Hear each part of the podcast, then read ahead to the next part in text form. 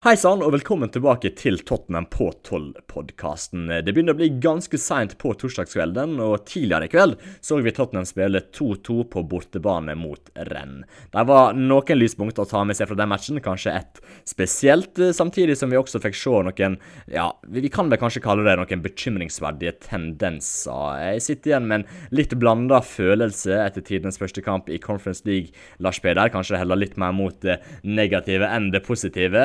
Gjør du det samme? Ja, altså blanda følelser. Eh, jeg syns jo det kanskje er eh, litt snilt, kanskje. Mm. Jeg eh, må jo si jeg heller mest mot at dette ikke var veldig bra. Eh, men eh, ja, det er jo noe som eh, veier riktig vei også i den matchen. Og ja, det er én spesiell da, som, du, som, som, kanskje bikker den vekta i vater. Så det er vel Tangi Ndombele du tenker på, kanskje?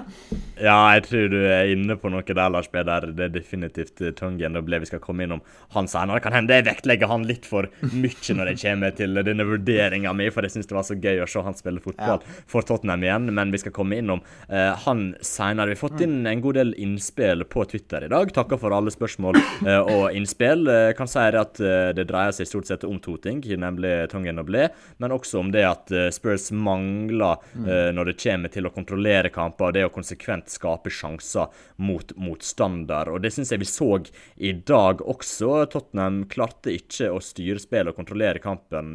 Renn fikk ta over initiativet ganske greit etter 1-0-skåringa og egentlig resten av kampen stort sett. Tottenham hadde jo noen perioder der de klarte å styre spillet, men stort sett var det Renn som var det førende laget etter 1-0-skåringa. Eh, det var ikke helt det vi ville se etter den Crystal Palace-kampen i helga, Lars Peder?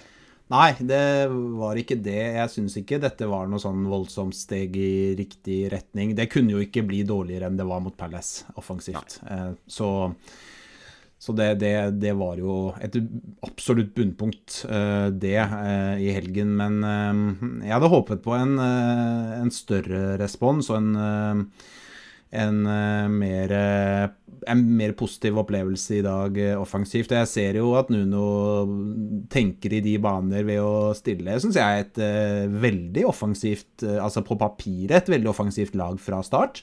Eh, kaster jo innpå Ja, jeg har jo Lucas og Bergwijn og Kane og Hill og Ndombele det, sånn, det, eh, det er fem spillere med veldig mange offensive fibre, så litt sånn eh, i motsetning det til, eh, til, det vi så i helgen, hvor det ble veldig forsiktig, det laguttaket hans. Mm. Men eh, det, det, holder liksom ikke å hive inn på mange offensive spillere. Du må ha en plan. Eh, ja. Og det syns jeg ikke Tottenham har i det hele tatt, dessverre. Jeg syns eh, det er eh, en eh, ganske voldsom mangel på ideer og plan i det offensive. Det er eh, veldig tilfeldig det de skaper av sjanser, er eh, et resultat av eh, ja, litt sånn enkeltmanns eh, gode øyeblikk. tilfeldigheter. det er ikke noe sånn at vi, vi, ser ikke noe mønster. Det er ikke noe sånn at vi kan sitte og, og se hva de har jobbet med på feltet, og det er dette de prøver på. og det det syns, det syns jeg er litt bekymringsfullt, fordi ja, nå har ikke Nuno vært der så lenge ennå, men skulle gjerne sett at det var en, eh, en litt tydeligere plan da, bak det offensive. Definitivt. For hvis en setter seg ned og ser på f.eks. Manchester City spille fotball, så ser en at de konsekvent og systematisk og strukturelt kommer til ganske så store sjanser hver eneste kamp. De kan bytte ut mange spillere, og greit nok at de er spillere av veldig høy kvalitet, som selvsagt gjør det lettere, men nesten uansett hvem som spiller, så klarer å spille seg til ganske store sjanser. Effektiviteten kan jo være noe annet, den kan være blanda, men likevel, de er gode til å spille seg til sjanser. Der er Tottenham virkelig ikke noe. Det er en mangel på rett og slett mønster, som du sier, Lars Peder. En struktur og uh, en plan, ja. Rett og mm. slett uh, for å komme til sjanser konsekvent. Ikke bare én gang ved hjelp av f.eks. en enkeltmannsprestasjon som er veldig god, eller et tabbe eller et tilfeldighet et eller annet sted på banen, men at en klarer faktisk å spille av det andre laget. og Det har ikke vi sett av Tottenham hittil, og det er ganske bekymringsfullt. Vi har vært innom det siste poddene nå, at det er det som bekymrer oss mer etter laget og denne sesongstarten. Selv om de sto med tre seire på de tre første kampene, så så vi noen tendenser til at ja, sliter kanskje litt med å skape sjanser, selv om vi var mer optimistiske eh, da. og Vi får jo det bare bekrefta for hver og hver kamp som går nå. For vi ser på måla, det er ganske mye flaks involvert i det. Greit mm. nok en spiller seg fint fram på det første målet, men Lukas Mora sitt innlegg er ikke fabelaktig. Men eh, så er det vel bare det i den forsvaret der som setter den i eget mål, og mål nummer to kommer jo etter et slags uh, merkelig klarering når Matt Horty sitt innlegg treffer en motspiller, altså så lander han til Høibjerg. Så det er egentlig ganske Ja, det, det er to flaksemål, eh, egentlig, og det representerer det som er problemet til Tottenham akkurat nå, ganske godt, Lars Peder. Ja, det er helt riktig som du sier. Altså, begge Tottenhams mål i dag er jo et direkte resultat av litt sånn klønete, uheldig forsvarsspill da, fra Renn. Mm. Det første er jo et selvmål. Det andre er jo et elendig innlegg fra Docherty som uh, plutselig havner i beina på Høibjerg. Så, så, så skåringen i dag Vi har jo etterlyst det tidligere. Altså de, de, skaper ikke sjanser, de skårer ikke mål i etablert spill. Uh, og, og det, det, de to målene de skårer i dag, det, det er også tilfeldigheter. Altså det er uh, uflaks, udyktighet i Rent-forsvaret. Det, det, er ikke noe sånn at Tottenham spiller seg til masse store sjanser i dag heller. Så nei, nei uh, jeg, synes, jeg liker ikke tendensen, fordi de, de, skaper veldig, veldig lite. Og det syns jeg er bekymringsfullt, for det, det, akkurat den delen av spillet skulle jeg gjerne sett at Nuno hadde kommet lengre med. da. Ja, helt enig. Og så skal vi selvsagt gi Nuno tid. Han er fortsatt veldig fersk i denne jobben, men likevel, en må begynne å se noen konturer, iallfall mm. etter hvert. Det hadde mm. hjulpet på. En trenger ikke det ferdige resultatet enda, men uh, noen mønster, noen konturer, noe som gir et lite håp for at det kan komme mm. en bedring framover. Det hadde vært kjekt å få den næreste tida, selv om jeg er skeptisk til at det skjer. Jeg syns det var litt uh, interessant å se måten Tottenham stilte opp eh, også i denne kampen. Eh, det er jo en slags 4-3-3-formasjon de stiller i, men det var mer som en 4-1-4-1-variant, syns jeg, der Oliver Skip ble eh, ganske så alene på den sentrale midtbanen. Eh, Tungen Noblé og Brian Hill starta jo som indreløper, så kom Høiberg inn etter en halvtime og kom inn som indreløper. Hill gikk opp på kanten, så det var Høiberg og Noblé som spilte i lag som indreløpere på den sentrale midtbanen ja, i brorparten av eh, kampen. Men jeg syns at det fungerte ganske dårlig defensivt. Oliver Skip eh, med å dekke alt av rom foran Forsvaret, i tillegg til at midtstopperne, og da kanskje spesielt eh, Jeffet Tanganga, var for seine med å komme opp i press. Så det var, det var rett og slett lite som fungerte rent strukturmessig, både offensivt og defensivt eh, i denne matchen. For jeg syns Skip ble litt alene på den defensive midtbanen. Det hjalp å få Høibjerg inn, men likevel, det var, det var noe som mangla både offensivt og defensivt eh, i denne matchen. da, spiller. Ja, det var det, og det er det som jeg syns er eh, bekymringsfullt, at eh, når de har så mye offensive fiber utpå der at, at ikke det, de klarer å skape mer, da. Eh, fordi eh, mm jeg eh, forstår ikke helt tanken bak uh, posisjonen uh, Brian Hill spiller i i dag. At han skal spille en, altså ned på midten der. Jeg mener jo han er bedre høyere opp i banen, f.eks. Og mm. jeg syns egentlig sånn som de ser ut i dag, og sånn som Nuno Altså det laguttaket han gjør i dag, det ikke fungerer det offensivt fordi de mangler plan, og de blir mye mer sårbare bakover fordi de mister ja, Skippe får en eh, voldsom jobb eh, inne sentralt der med å dekke mye rom. og I sum så gjør det at eh, det blir egentlig eh, en ganske sånn dårlig kamp totalt sett av Spurs. da De skaper lite og, og slipper til for mye, syns jeg. Så, så det, det, fungerte ikke. Og jeg, jeg syns uh, Tottenham lider veldig av Vi skal kanskje inn på det senere også, men Tottenham lider veldig av Jeg ser jo at Docherty og, og Davies uh, jo, mm. ser ut til å være backparet i i, ute i Europa. Og, og de, de, de, er så langt unna da, å holde nivå at uh,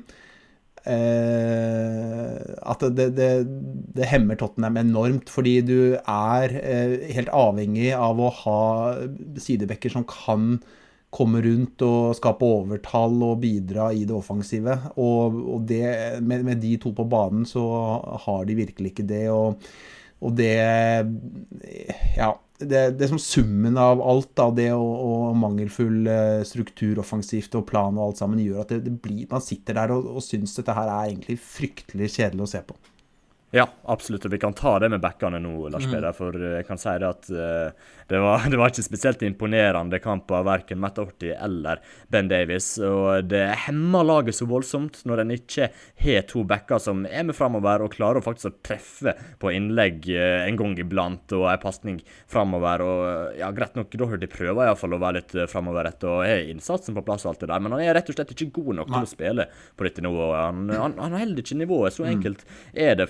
Hvis du ser på innleggskvaliteten hans, og egentlig på pasningene når han skal prøve å kombinere seg framover med eh, enten Lucas eller en annen på den sentrale midtbanen. Pasningene er rett og slett veldig sjeldent presise, mm. og innleggene går omtrent alltid på en motspiller. Det er som om eh, de innleggene Dorothy slår, har en magnet festa seg til seg som går rett til motspiller. Det er sånn, treffer omtrent aldri mm. en medspiller. Det er rett og slett uh, horribelt å se på. Så han, han, han er ikke god nok. Uh, sorry, Matt Doherty, men han kan ikke spille Eh, Europa Conference League-kamper en gang for Tottenham. Eh, han kan iallfall ikke spille i ligaen, men han kan heller ikke spille i disse kampene. Så jeg håper virkelig at eh, når Emerson kommer i gang etter hvert, at han spiller ligakampene, og iallfall de kampene skal dominere, mens Tanganga kommer og spiller både i Conference League og de kampene en forsvares litt mer i. At en får de to som rotasjon, og så må en bare bli kvitt Matt Horty, for det, det, går rett og slett ikke lenger. Og jeg er ganske lei av å se Ben Davies spille også. Greit nok, ja. han har vært, ja, han har vært en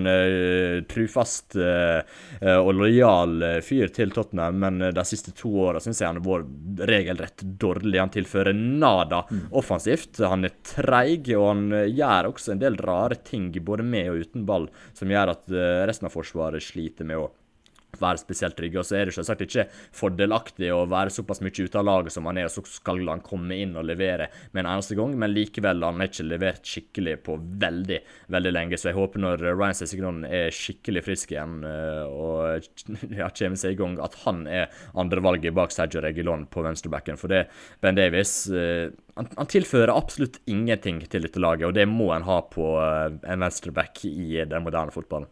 Ja, det er uh, helt riktig det du sier, og, og, så kan man tenke at, liksom, at Docherty og Davies er liksom, greie spillere å kunne bruke ja, i Conference League, da, f.eks. Mm. Men problemet er at de er ikke gode nok til å kunne bidra noe der heller, fordi Tottenham blir så svake med de to på banen at selv en på papiret veldig overkommelig Conference League-kamp blir fryktelig vanskelig å vinne når du har ikke bare én, da, men to, og så kan du legge på kanskje én og to til spillere ute på banen som, som, ikke er gode nok, og som egentlig er ganske langt unna å være gode nok. Og jeg, jeg er helt enig med deg i at jeg også begynner å bli ganske lei av den derre Ben Davies uh, Han har liksom fått en sånn derre fått en sånn greie rundt mm. seg om at han er en sånn Ja, man kan stole på, han er fin å bruke, og han kan spille liksom i en treer, og han kan spille venstreback, og han er en fin fyr, og han er bra å ha i gruppa. Ja, men han, han er ikke god nok. Han er, han er, langt unna å være god nok. Han er ikke i nærheten av å pushe Regilon på, på den venstre backplassen i, i, Premier League. Det samme med Docherty. Han er ikke i nærheten av å pushe ja, hvem enn de nå skulle bruke på høyre back. Han er ikke i nærheten av å være god nok for Premier League. De, mm. de har to back-alternativer der som, som er kilometer unna en plass uh, i, i, Premier League-elveren. Og, og, og det, det, mener jeg er eh, så, Sånn skal det ikke være. Og jeg, jeg er veldig sånn eh, jeg, jeg, lurer veldig på hva, hva, hva egentlig tanken er med Sånn som eh, Ja, nå kommer jo eh, Emerson Royal inn, og vi får jo håpe at han skal spille. Men liksom, når skal, altså, hva er planen med Docherty nå? Er han et tredjevalg? Når skal han spille? Mm. Han kan ikke bidra, han er ikke god nok til å bidra selv mot veldig svak motstand. Og jeg, jeg, må, jo, jeg må jo bare si det, da, at uh, dette her Altså, Docherty gjør jo så godt han kan. Så det er liksom ikke det at han Han kan ikke tas på innsats og sånn, men, men, det er faktisk ganske lenge siden jeg har sett en spiller, og jeg har sittet og sett på en spiller som jeg bare mener er såpass mange hakk under det man må kunne forvente av en Tottenham-spiller. Det er altså så lav kvalitet på egentlig stort sett alt han foretar seg på banen, at du får nesten følelsen av at her er det en spiller som, som spiller på et nivå han ikke hører hjemme. Eh, så hva som har skjedd med han etter at han kom fra Wolverhampton, hvor han eh, faktisk var en ganske viktig bidragsyter på, på Nunos lag der, det er vanskelig å fatte, altså. Ja, det er helt sinnssykt. Og eh, jeg kan jo ikke spille med noe. Jeg, jeg orker ikke å se Matt Doherty i Tottenham-trøye igjen. Eh, sorry, altså. Jeg er egentlig på samme uh, sted når det gjelder Ben Davies. Du, du, var du, var innom det, Lars Peder, og du er helt rett. Det pålitelig-stempelet han har fått. Det er bare tull. Mm. Altså, Greit, han var uh, pålitelig for fem år siden, for fire år siden, når Danny Rose var skada den fabelaktige sesongen, men da kom han jo inn i et uh, kjempebra lag, ja. et bra system også. Men da så han jo bra ut. Men mm. omtrent siden da har ikke han sett god ut. Altså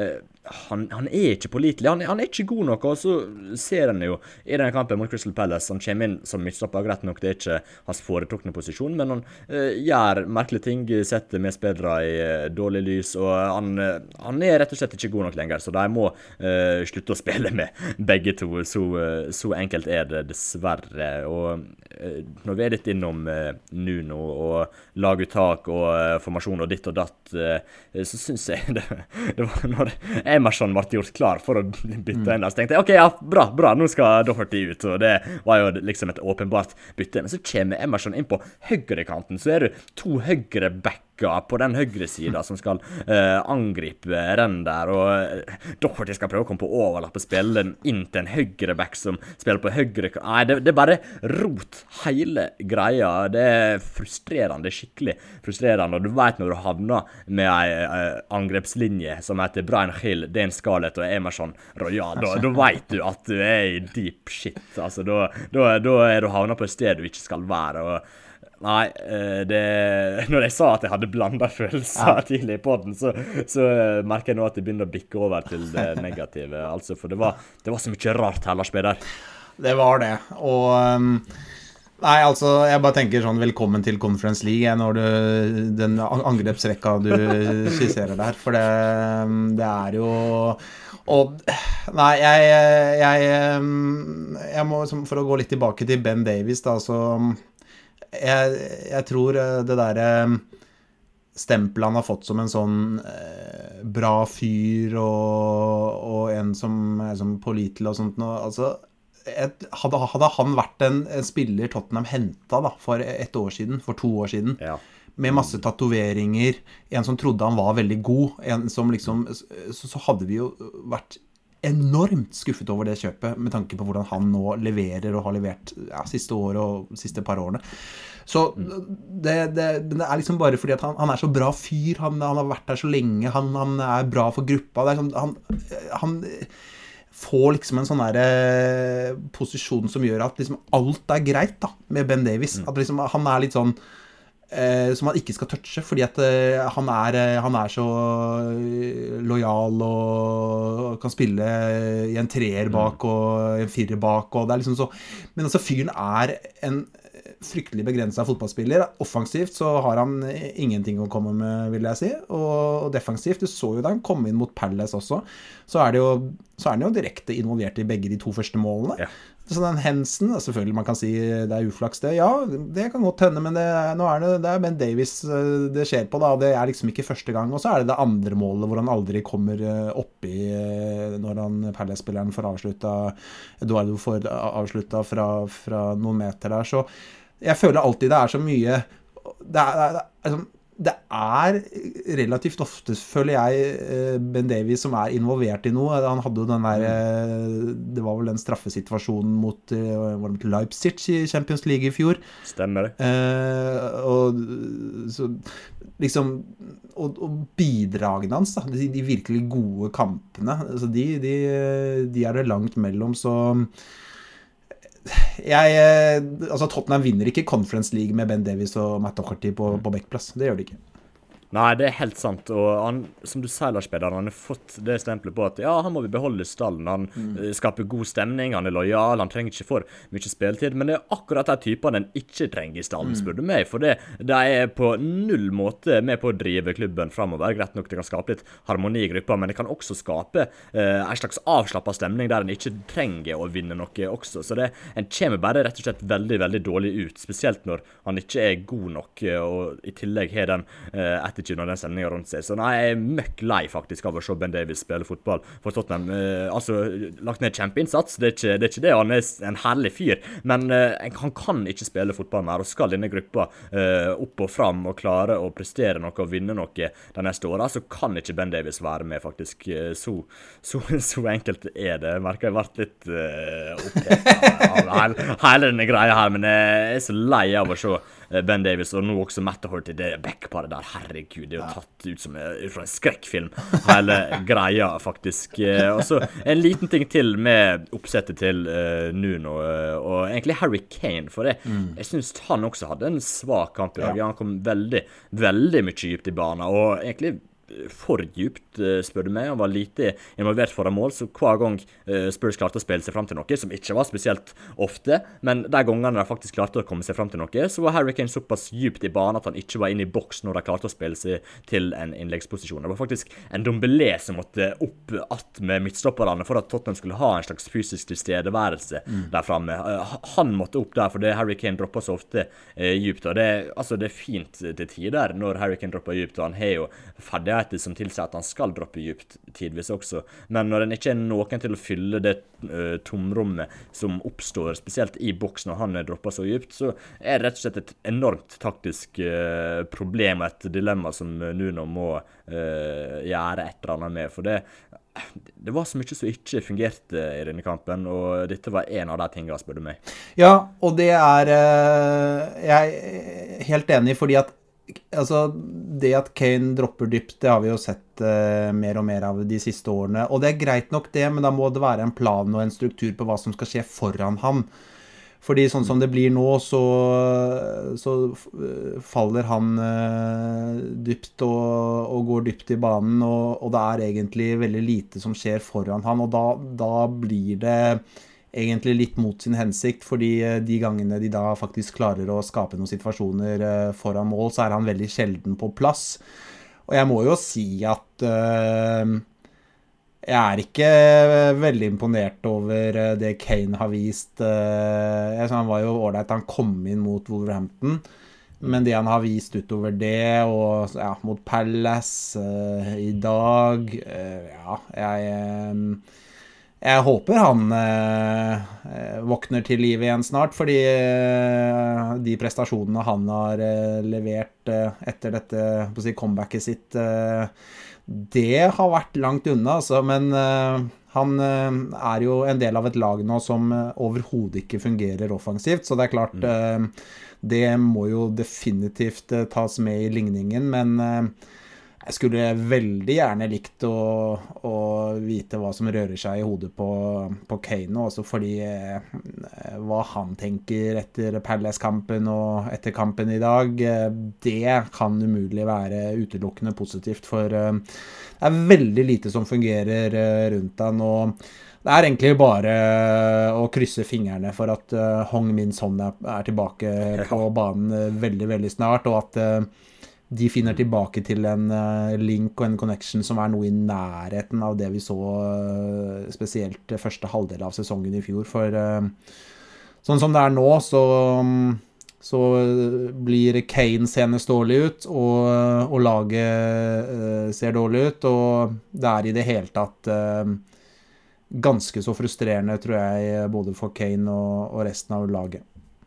Definitivt. Og når en ikke har sånn til å spille der, så er det egentlig liten vits i å spille med Kane såpass dypt mm. at han dropper så mye dypt. Og da trenger en en type som Kane til å Ja, altså, han er ikke like rask som han var før, men en trenger noen der oppe til å kunne opprettholde Ja, være med på å strekke motstanderlaget og gå på potensielle løp i bakrom. Og når Kane da dropper dypt, en ikke er sånn i laget. altså Bergveien og Mora gjør jo uh, sine ting, men uh, at de er spesielt gjennom Sissi og på løp i bakrom, det er de faktisk ikke. Så en savner sånn veldig der. Og når Kane da også dropper dypt, så har han ingen til å springe gjennom på, på løp. Og jeg forstår ikke helt hvorfor Kane skal droppe såpass dypt når ja, NWB er tilbake i laget. Han kan være med på å forflytte spillet framover mm.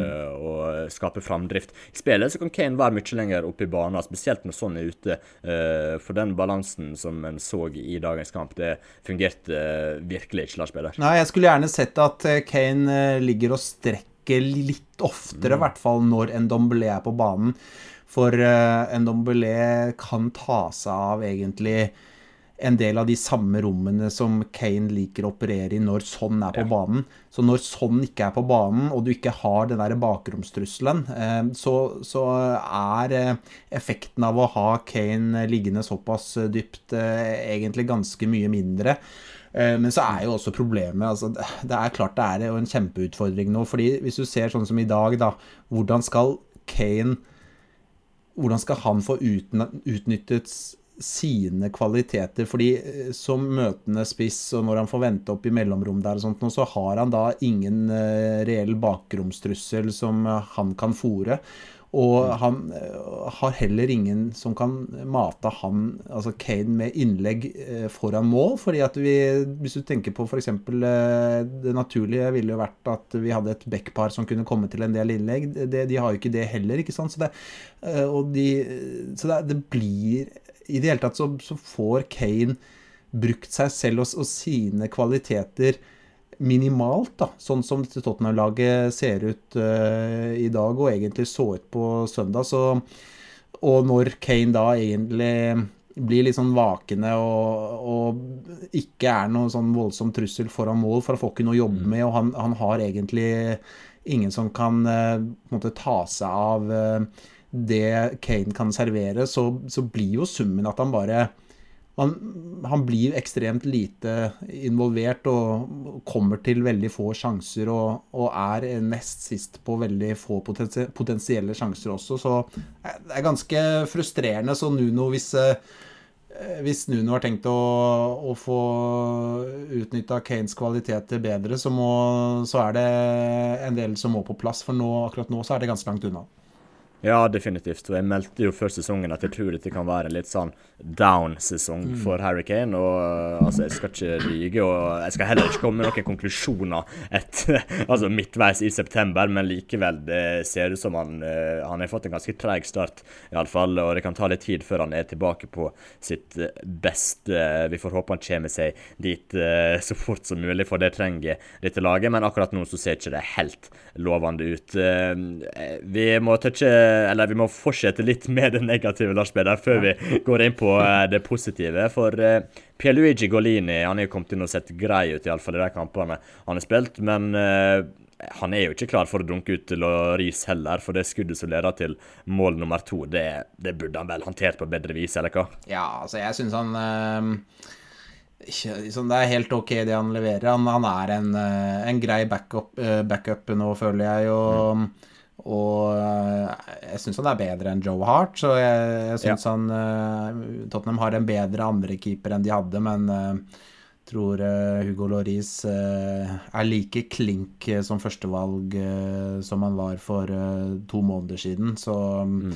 så jeg syns ikke Golinia har gjort seg bort på noen måte Nei. i Tottenham til nå, men jeg sitter likevel ikke med en sånn wow-følelse heller. Det er, det er helt greit det han har levert, syns jeg.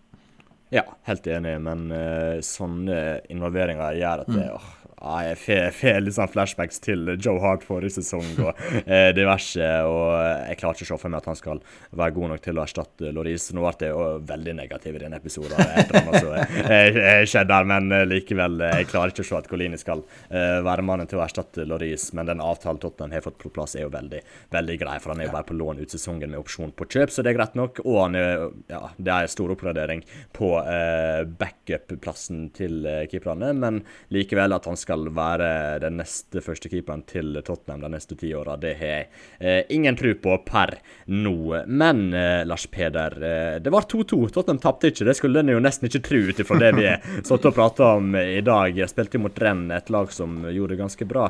Iallfall forrige sesong. Hatt en litt treg start på denne sesongen. Men 2-2 borte mot det som jo vel er den beste motstanderen i denne Conference League-gruppa. Det å ta med seg et poeng eh, på bortebane mot den beste motstanderen, det, det er jo ikke så gale, da. Nei da, altså Vi sitter jo og er uh, kritiske, men uh, det er jo fordi at uh, det, altså, dette handler jo mer mer enn kampen i dag. Altså Hadde dette vært en engangs, et engangstilfelle, og, og, det ellers hadde sett veldig bra ut i høst, så, så kunne vi jo sett litt forbi denne matchen. fordi hvis vi ser på det Tottenham stiller med, så er det jo ikke veldig mange som kommer til å spille fra start på søndag.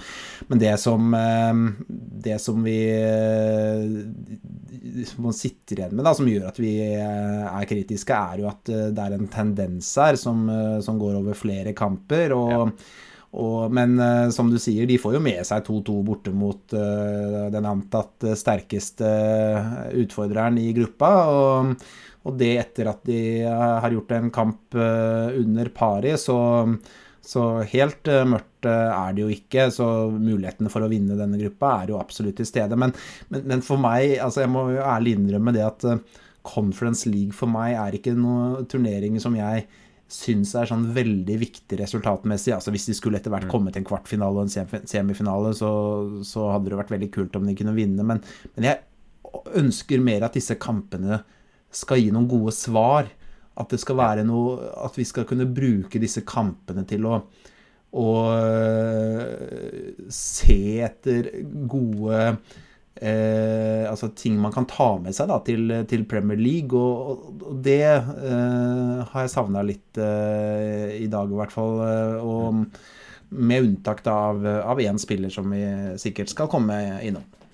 Ja, definitivt. Og jeg er helt enig med deg når det gjelder turneringa, Lars Peder. Det skal jo være for å kunne gi noen svar og spille litt eh, spillere i form, og også for å la unggutter få litt spilletid, i stedet for å spille med en 28 år gammel Ben Davies og en mm. 29 år gammel ja. Matt Doherty på backene. Det er akkurat det denne turneringa skal handle om, å få spille med litt unggutter, og ikke starte med avdanka spillere, rett og slett. Ja, men Det er helt enig og det, det der syns jeg er et veldig viktig poeng. For for meg så er ikke denne turneringen så viktig at du trenger å bruke en 28 eh, år gammel venstrebekk og en 29 år gammel høyrebekk som, som er mm. milevis unna å være gode nok nok. Da mener jeg heller de burde satt inn eh, to yngre spillere i den posisjonen som ok, greit, kanskje er de et hakk under Davies og Docherty nå. Men la nå de få prøve seg, da. La de få erfaring. Det er de som er Tottenhams fremtid. Davies og Docherty er ikke det.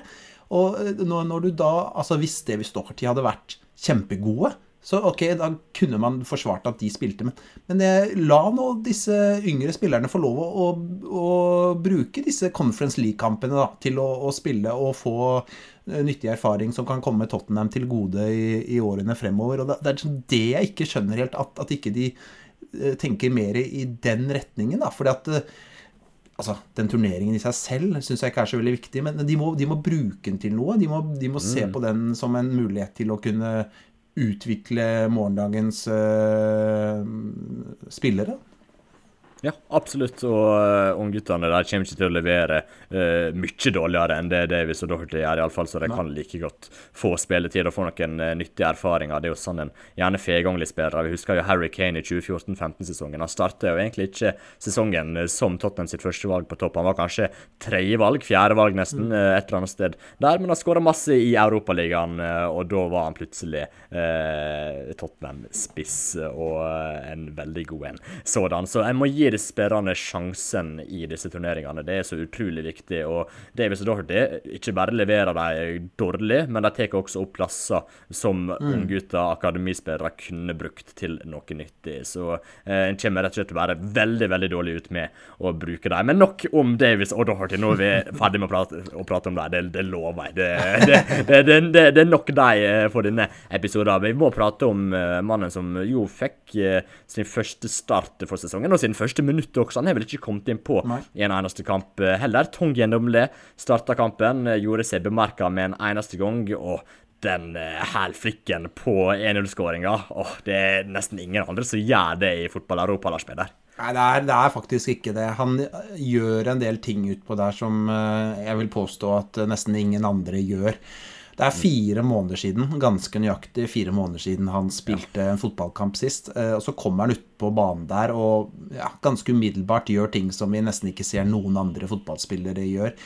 Og jeg må jo si at eh, jeg syns det var veldig gledelig å, For det første veldig gledelig å se han tilbake i dag, og se han spille mm. fotball igjen for Tottenham. For det, det er gått altfor lang tid nå, så det var, eh, det var hyggelig å, å, se han i, i Tottenham-drakten igjen. Og så syns jeg det var en del eh, øyeblikk da, som, som virkelig ja, imponerte meg. Hvor han eh, viste hvor mye som faktisk bor i han. Og eh, jeg var veldig spent før den kampen her. Da jeg så laguttaket før kampen, så, så, var det egentlig det å følge en Domblé som ble beholdningen for meg. Fordi mm. for, for, meg så Vi snakket om det. Det, så det at disse kampene, Conference League-kampene, de eh, skal gi oss svar. Og hvor er en Domblé nå? Det var det store spørsmålet midt før kampen som jeg ønsket svar på. og jeg syns med tanke på at dette var hans første kamp på, på fire måneder, så, så syns jeg det han viser eh, var veldig positivt. Han gjør ting som nesten ingen andre gjør, og han er involvert i eh, ja, mye av det Tottenham skaper fremover, og, og, bidrar med en kreativitet som laget trenger. Så får vi bare håpe at han eh, holder seg frisk og rask fremover, fordi eh, Tottenham trenger Tangi gjennom Belé. Det er helt rett, den siste setninga der. Tottenham trenger Tongi. ble viste han helt tydelig i denne kampen. Dribla flest uh, i hele kampen av begge lag, med fire stykk. Skapte også én sjanse, og han tilfører rett og slett så mye til den Tottenham-midtbanen. Wings høybergskip er aldri alle liksom, greie spillere, eller noen vil diskutere at uh, en av dem kanskje ikke er så grei likevel, men uh, de er på en måte én type spiller, kan en si, selv om de har noen klare forskjeller også. Men Ndomble er noe helt annet enn de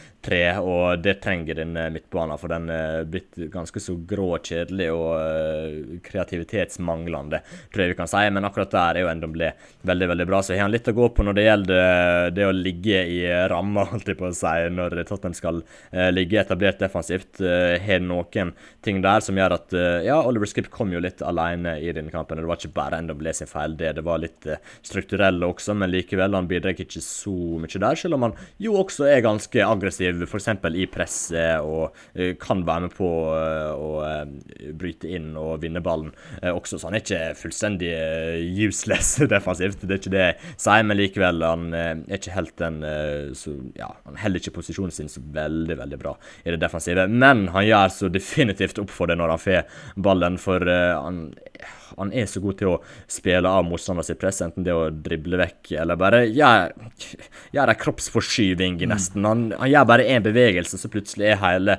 motstanderlaget sitt press uh, gone, og en kan spille framover. Og han ser alltid etter ei framoverretta løsning. Uh, og vi skal komme innom den Chelsea-kampen seinere, hvem vi vil at skal starte der, men for meg er det ingen tvil at tvil om at hvis det enda blir kan starte der, så må han det, Lars Peder.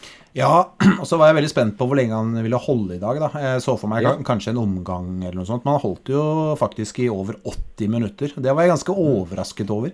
Det er jo Vi har jo snakket om det tidligere, at han har jo vel spilt åtte fulle kamper i Tottenham-trøya totalt. og Eh, nå spiller han nesten en full kamp sånn fire måneder mm. etter forrige kamp. Så det er lov å håpe at han faktisk har uh, trent veldig godt og, og er i, uh, i, forholdsvis god form nå, da. Um, så, så, Men altså, det er jo som du sier, altså man, man får litt og man mister litt med Tangi Ndombele. Man, man mister litt uh, defensiv kraft. Det, det, gjør man. Men det veies opp gjennom det han kan bidra med offensivt, og det er noe Tottenham eh, sårt trenger. Og den der egenskapen til å kunne Det er som du sier, altså det er én touch, én vending, så har han eh, spilt seg gjennom et helt pressledd omtrent. Og så mm. kommer en, eh, en, en hard, hard ball langs bakken opp og en møtende Kane eller Altså det, det er ekstremt effektivt, da. Det er veldig framoverretta. Og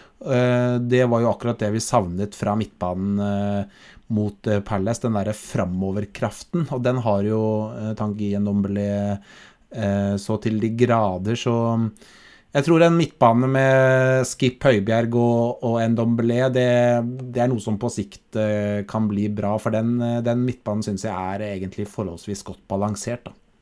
Ja, enig i det. Han uh, må definitivt uh, inn i laget på sikt. Får se om det blir til helga, men det er ingen tvil om at uh, dette Tottenham-laget trenger Tongen og ble sitt uh, ferdighetsregister, tror jeg vi kan si. Altså, de tyngdeoverføringene. Jeg, jeg elsker å se Tongen og ble spille fotball, og håper han virkelig kan holde seg skadefri i perioden og får trent godt og spilt godt også. Det er lov å håpe på, og i løpet av de første ti minutter i kampen så viste han jo mer enn alle de tre midtbanespillerne som starta mot Palace kombinert, faktisk. Mm. Så det, det, er liten tvil om hva han tilfører dette laget. Bare han klarer å holde seg frisk og spille de minuttene, så kommer han til å forsterke Tottenham ganske så mye framover. Vi har fått inn en god del lytterspørsmål til denne episoden. Som jeg sa i stad, det er veldig gledelig at dere kommer med innspill. Det meste handler om eh, Nuno sin mangel på plan offensivt, og også om Ndomble sin gode prestasjon. Så jeg kommer ikke til å lese opp alle de, men takk for at dere sendte inn. Vi har fått inn et lite innspill fra Chris Berba før vi diskuterer Chelsea-kampen som er nå på søndag. Dette er, ja, Vi kommer oss litt vekk fra både den kampen og Chelsea-kampen med dette innspillet. Han spør hvis dere kunne henta én tidligere Spurs-spiller i sin prime, hvem hadde det vært, og hvorfor er det Dimitar Berbatov spiller? ja, Chris Berba, som uh, Twitter-navnet antyder, så er han stor fan av uh, Dimitar Berbatov. Nei, altså Hvis jeg skulle velge en tidligere Tottenham-spiller. Jeg vet ikke om jeg ville valgt Vervatov akkurat nå, faktisk, med, med, en del av de manglene som Jo, kanskje jeg hadde gjort faktisk det. Han, han vi, ja. vi, vi, kunne trengt han eh, nå, altså. Jeg, nei, vet du hva, Chris, eh, du hører sikkert på. Jeg, jeg, skal ikke skuffe deg. Det, selvfølgelig hadde vi valgt Berbatov. Eh, det, han var en uh, fantastisk uh, fotballspiller for Tottenham og en utrolig kul spiller å se på. Det, han eh, sammen med Kane eh, fremme der, det, jeg tror de to hadde, hadde funnet hverandre. Ja, jeg er helt enig. Klart vi skal ha Berbatov ja. inn i laget, Lars ja. Peder. Han skal, han skal, inn der med Kane i tospann. Kanskje ligge litt bak han, så han får en sånn uh, skyggespissrolle nesten ned på en tier for å trekke litt i trådene. Så kan de bytte litt på. Og, nei, jeg vet ikke, fått inn Dimitar Berbatov i sin prime tilbake. Det hadde vært så fint. Uh, noe urealistisk, det vi må kunne kalle det, men likevel uh, Dimitar Berbatov på sitt beste. Det var en uh, skikkelig, skikkelig spiller. Det var kanskje en av de første Tottenham-spillerne jeg virkelig så opp til. Det var Dimitar Berbatov og Robbie Keane der ja. en stund. Det var liksom de to som herja ganske greit når jeg begynte å bli interessert i fotball. Så eh, Berbatov, selv om han klaga seg litt uh, vekk fra klubben når han skulle til Manchester mm. United, han, han, har en spesiell uh, plass i Tottenham-hjertet mitt, Lars Peder. Ja, og det er en sånn spiller som man kanskje sånn først i ettertid da, klarer å og liksom se hvor, hvor, kul han faktisk var, og hvor god han mm. faktisk var. For han var en fantastisk fantastisk kul fotballspiller eh, å se på, og det er kanskje noe man ofte ikke er flink nok til å til å liksom eh, ta inn over seg mens en spiller er i klubben. Og det er litt det jeg tenker med Ndombele også, at eh, jeg håper han blir den spilleren som vi kan virkelig sitte og, og kose oss med å se på TV-skjermen hver søndag. Og en spiller man kan nyte i Tottenham-drakt, og som vi da om 20 år kan si at Fy faen, husker du Ndombele, liksom? Han var den feteste spilleren. Og liksom eh, Chris Berba på Twitter har bytta navn til Chris Ndombele, og det er liksom Altså, det er Men jeg bare håper Ndombele blir den spilleren, da. Og ja, mm. det For det potensialet hans er så stort at han kan bli en spiller vi snakker om i, i uh, all mulig fremtid. Absolutt, og det er sjelden jeg koser meg så mye når en bare kan sitte og ramse opp og snakke om tidligere fotballspillere og idrettsutøvere. og Jeg håper mm. Ndomble blir en del av uh, den samtalen om ja, si 10-20 år. Det, det har han definitivt potensial til, som du sier, Lars Peder. Men uh, på søndag, en uh, ganske så stor kamp, det må kunne kalle det. Tottenham møter Chelsea på hjemmebane klokka halv seks. et Chelsea-lag som har sett veldig god ut mm. i sesongstarten nå, Lars Peder, eh, hva slags forventninger er det du har til dette oppgjøret? Først og fremst at det blir steintøft. Altså det blir, eh, det blir fryktelig tøft for Tottenham, fordi Chelsea er, eh, de er kjempegode. De, De har forsterket seg siste året, par årene, med ja, en keeper er Mendy og en spiss er Lukaku, som egentlig har gjort dem mer eller mindre komplette, vil jeg si. Mm. De har egentlig ingen åpenbare svakheter nå. De er uh, solide i alle ledd. Og et lag som det er fryktelig vanskelig å skåre mål på. Eh, et lag med stor defensiv, eh, defensiv kraft, veldig stor offensiv eh, kraft. En, en voksen motstander. Så utgangspunktet mitt Altså, jeg har jo sagt tidligere at disse topp fire lag, Chelsea, Liverpool, United og City, de, de, er, de ser kanon sterke ut i år. Og det skal bli veldig vanskelig å trenge seg inn i topp fire for Tottenham denne sesongen. Og Chelsea nå, sånn som de fremstår, så er de en, eh, en eh, tøff eh, nøtt for Tottenham. Jeg så oddsen på Tottenham ligger vel mellom fire og fem, og det er ganske ja. ekstremt. Altså En hjemmekamp for Tottenham, så er det fire og en halv cirka i odds for Tottenham seg. Så utgangspunktet er at dette blir tøft, men så er det jo sånn da at uh, nå har jo faktisk de siste par årene vist at uh, kanskje er det akkurat denne type kamper som Tottenham trives med. Mm. Kamper hvor de er underdog, og de, et, de møter et lag som, som, ser på seg selv som uh, bedre enn Tottenham, og som uh, kanskje kommer til å føre mye av kampen og ha mye ball. Og forhåpentligvis da med sånn tilbake på banen og ja, Bergwijn kanskje og Kane i form, og så kan Tottenham uh, kontre på dette Chelsea-laget og, og, mm. ta dem litt på senga. Ja, for det klarte de jo mot Manchester City i eh, sesongpremiere. Mm. Da kontra de egentlig sitter i senk, og det er jo det en egentlig må håpe på i denne kampen også, for Chelsea er såpass gode til å dominere kamper. De presser så ekstremt bra, så det er utrolig vanskelig å holde på ballen mot dem. Men uh, Tottenham må klare å holde litt på ballen for at uh, skal unngå at uh, Chelsea bare får male og male på og til slutt uh, klare å skåre et mål.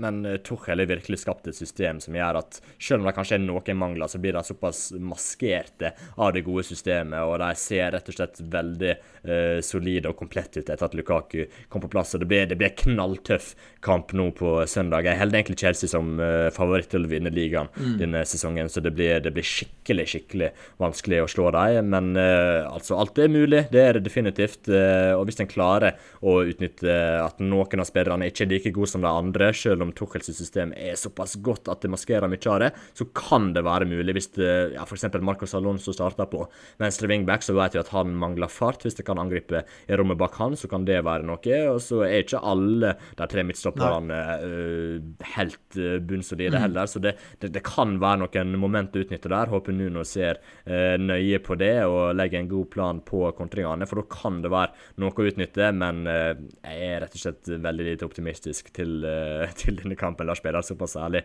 må jeg være, og jeg tror, jeg tror det blir et tap. Jeg gjør det. Ja, så Chelsea er eh, helt klart eh, favoritter. Men det er som du sier, altså det, det, er Altså bakover i banen hos Chelsea det kanskje kan ligge en form for svakhet. da. Så hvis, hvis Tottenham eh, får lagt litt press på dem og, og, og, og, tør å angripe litt, og kanskje da mest av alt eh, får kontra på dem, så, så, ser jeg for meg at det er mulig å skape sjanser på Chelsea. Men det som jeg tror blir veldig viktig på søndag, det er eh, at Tottenham kommer godt i gang og ikke blir liggende tidlig under, fordi Chelsea er eh, veldig veldig sterke på det å låse kamper og spille på resultat. De slipper, slipper, inn veldig lite mål. De slipper til få sjanser. og Kanté og Kovacic inne sentralt der, de kan uh, stenge av og, og, og ja, egentlig låse kampen uh, ganske kraftig der. Så det, det litt sånn skrekkscenarioet er at Tottenham havner tidlig under og må begynne å jage. Ja. Men uh, hvis Tottenham kommer litt i gang og får publikum på beina, skaper en tidlig sjanse, skaper en sjanse til, kanskje setter inn en litt stygg uh, takling på Rydiger. At liksom det blir litt uh, kok da på Tottenham Hotspur Stadium.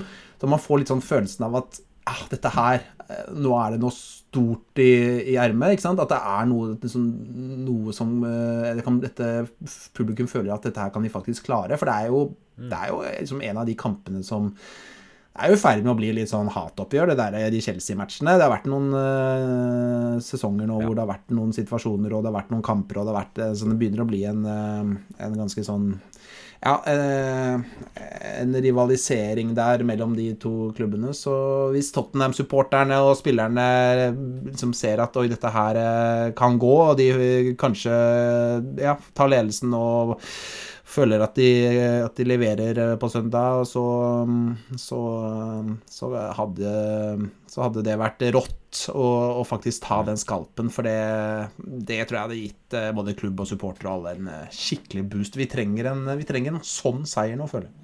Ja, det hadde vært fabelaktig, spesielt når en har Nord-London-derby som ligger og lurer neste helg også, og får med seg noe fra denne kampen på søndag. Det hadde vært helt eh, ypperlig. Vi har fått inn et spørsmål fra Magne Rønningen. Han spør er det noen grunn til å ikke spille med Romero, Sanchez og Lo Celso mot Chelsea, sjøl med minimalt med treningstid med resten av gruppa de siste par ukene. Vi skal diskutere litt eh, lagoppstillinga og laguttaket, Lars Peder, men du kan prøve å svare på Magnes spørsmål om eh, Romero, Sanchez og Lo Celso. Romero, Sanchez og Lo Celso bør jo kanskje i utgangspunktet spille, men jeg er litt sånn usikker på Lo Celso, for å være ærlig. Og det går egentlig mye på at uh, jeg syns ikke han uh, har levert spesielt godt før han forsvant i Argentina heller. Mm. Så at han skal komme inn uh, uten å ha trent med laget på et par uker, det er jeg litt usikker på. I hvert fall hvis en Dombelé er klar, så syns jeg faktisk at uh, det naturlige vil være at Lo Celso starter på benken. Sanchez mm. mener jeg uh, bør starte uansett. Ja. Og så er det litt usikkert da om Dyer rekker kampen.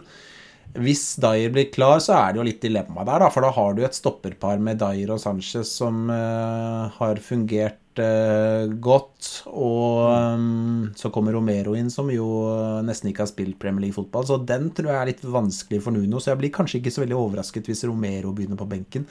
Så ja, um, ja hvis jeg skal uh, gjette eller spå litt, så hvis Nuno anser de tre som aktuelle, så vil jeg kanskje tro at Sanchez er den som ligger best an til å starte. Ja, ja, men det høres fornuftig ut. Jeg er egentlig litt på samme bølgelengde.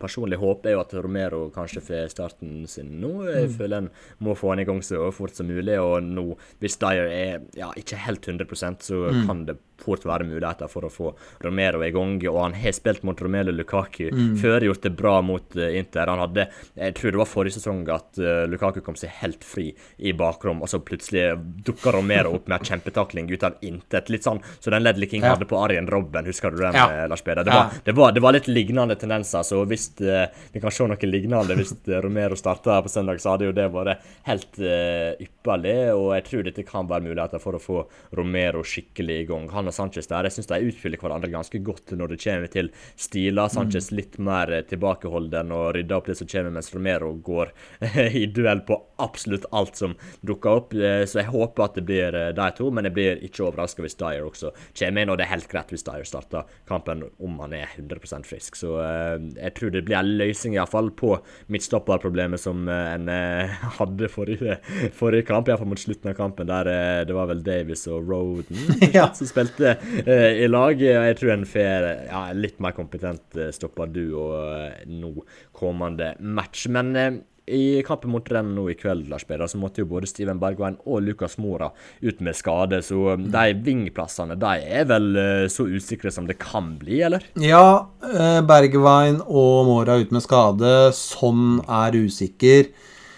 Man kan jo begynne å lure litt på hvordan de skal se ut fremover da, mot Chelsea. Eh, Kane selvfølgelig selvskreven. Eh, altså Hvis nå verken Lucas Bergwijn eller sånn spiller, så er jo eh, Brian Hill ganske nærme en startplass, vil jeg anta. Uh, og så blir det vel kanskje noe En del ærlig, da, og en Dombelé, at de lager en eller annen uh, sammensetning der. Jeg vet ikke. Det, det, begynner å Jeg kan ikke tenke meg at de Ja, altså, de, de har ikke noen andre alternativer, egentlig, så mm.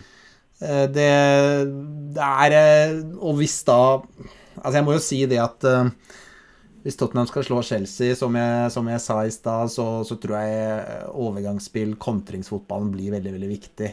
Og det er klart, da, hvis du bytter ut Son, Lucas, Bergwijn Nå vil ikke alle de spille, sannsynligvis, men kanskje to av dem, da. Med ja, Dele Alli, Brian Hill i den kampen der, så, så, vil jeg si at sjansene til Tottenham er ganske mye mindre. Fordi altså, Dele Alli i en sånn kontringsball I en, sånn kontringskamp, det, det, er hans, det er ikke hans gate helt, det, altså. Nei, det er ikke det. og jeg skal sies at Ali kan legge ned skikkelig jobb i presset for å hindre Chelsea i å eh, komme seg noe sted, holdt jeg på å si. Men han kan iallfall legge ned skikkelig jobb defensivt. Men når han skal begynne å spille over store avstander, mm. så fungerer det sjelden veldig bra for Del Ali. Så det er, pass, det er ikke en kamp som passer han spesielt godt. Så det er lov å håpe at både Lucas og Bergwijn eh, er klare. Samtidig som eh, hvis en av dem er klare, og Brian Hill spiller på den andre kanten, så skal ikke en være for misfornøyd heller. Jeg tror det mm. kan eh, fungere greit. Så det blir utrolig spennende å se hvem som starter på de vingplassene. Hong Min Son forhåpentligvis tilbake og spiller ute til venstre. Og så er det lov å håpe at både Bergveien, eh, eller at ikke både Bergveien og Lukas er ute med skade, at en av dem er tilbake til denne kampen. Det blir iallfall veldig, veldig interessant. Men det sentrale midtbanen, Lars Peder eh, Endomble, vi var innom det. Skal inn, skal ikke han det? Jo, han må jo det. altså Holder han en omgang, da, så får han spille en omgang. Holder han en time, så får han spille en mm. time. Jeg mener at uh, han må egentlig bare spille så lenge han orker. Og um, Fordi alternativet, da, er jo Det er jo Vinks, da. Altså, det, det, ja. det blir jo altså, Alternativet hvis, hvis ikke Ndombele kan spille, og hvis Lo Celso ikke regnes uh, som aktuell uh, fra start, i hvert fall mm. etter to uker borte nå, så så er det jo Wings og Skip og Høibjerg. Da Da får du den samme trioen. Så kan, jo, så kan noen argumentere med at ja, men nå møter de Chelsea, og nå er det viktig med mer defensiv eh, soliditet, og da kan de tre være fine. Men da, nei, jeg er ikke enig i det. fordi jeg syns ikke den trioen der gjør Tottenham så fryktelig sterke bakover heller. Jeg, det er ikke noe sånn Det er ikke noe, er ikke noe sånn blokk, de, de tre der, på ingen som helst måte. Eh, så, og, og, du er faktisk nødt til eh, i en kamp eh, som mot Chelsea å, ha noen bidrag. Altså, det må være spillere som kan holde på ball, sette i gang overganger, kan, kan flytte opp litt. Og, og, altså, vi kan ikke bare ligge og forsvare oss og, og sende Hong Min Son på løpetur. Så eh, jeg tror eh, det å ha en Dombelé inn der som, som, kan trylle litt, da. Altså du, du er nødt mm. til å ha noen sånne øyeblikk mot Chelsea hvis du skal slå dem, tror jeg. Det, det kan en Dombelé stå for. Så, så jeg mener definitivt at han bør starte hvis han er klar.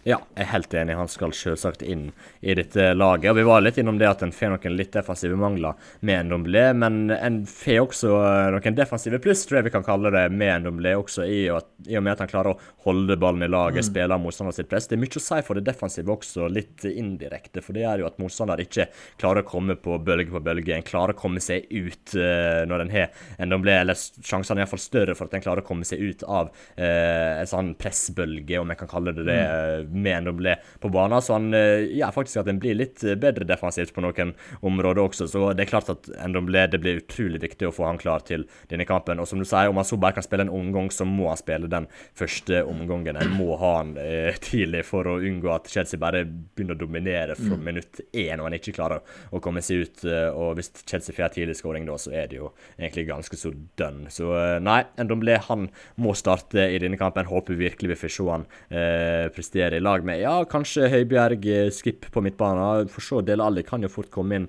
i laget, han også. Kanskje vi får midtbane med Høibjerg, det ble og Alli. Kunne det vært noe, potensielt? Det kan godt hende, men jeg syns eh, det du sier er veldig viktig. Det der med det å Altså, det fins mange måter å forsvare seg, og det å faktisk kunne eie ballen litt selv. Det er også en måte å forsvare seg. Altså, du, du, slipper ikke, mm. du, slipper ikke, inn mål så lenge du har ballen. Fordi at hvis Tottenham ender opp med en midtbanetrio à la den vi så mot Palace, så er det veldig lett for uh, motstandere å kunne kjøre bølge på bølge. For de, de, vet at den trioen der utgjør egentlig ingen offensiv trussel i det hele tatt. Yeah. Eh, men hvis de må forholde seg til en endomblé, så, så er det For det første så, så, gjør det at det gjør noe med hele dynamikken også i Chelsea-laget. Fordi de vet at han kan skape mye mer med ball enn det vi kunne gjort uten endomblé. Og hvis man da i tillegg skulle få Hong Min Son på banen, så, så, gjør det at Chelsea må forholde seg til Tottenham på en annen måte enn de ellers måtte gjort. Så forsvarsspill handler ikke bare om å stange unna innlegg i egen boks. Det handler også litt om det å kunne skape noe med ballen selv. Og det kan Tottenham i mye større grad gjøre med Ndomblé enn uten Ndomblé. Helt sant, Lars Peder. Det er kloke ord. og Jeg tror vi kan konkludere med at uh, vi liker Tong Yendoblé. Han skal mm. spille mot Chelsea på uh, søndag. Det var det vi hadde for uh, denne episoden. Har kommet innom ganske mye. Og vi er, vi er tilbake til å ha episoder på rundt en time, Lars Peder. Er ikke det godt, vel? Jo, jo. Vi er, nå er vi Vi klarer kanskje å holde oss så vidt under, eller? Så vidt. Ja, ja, og da skal vi få avslutta. Så eh, tusen takk for at dere lytta på, kjære lyttere. Takk for alle innspillene vi fikk på Twitter. Eh, vi lyttes igjen og prates igjen etter Chelsea-kampen på søndag. Ha det bra. Ha det bra.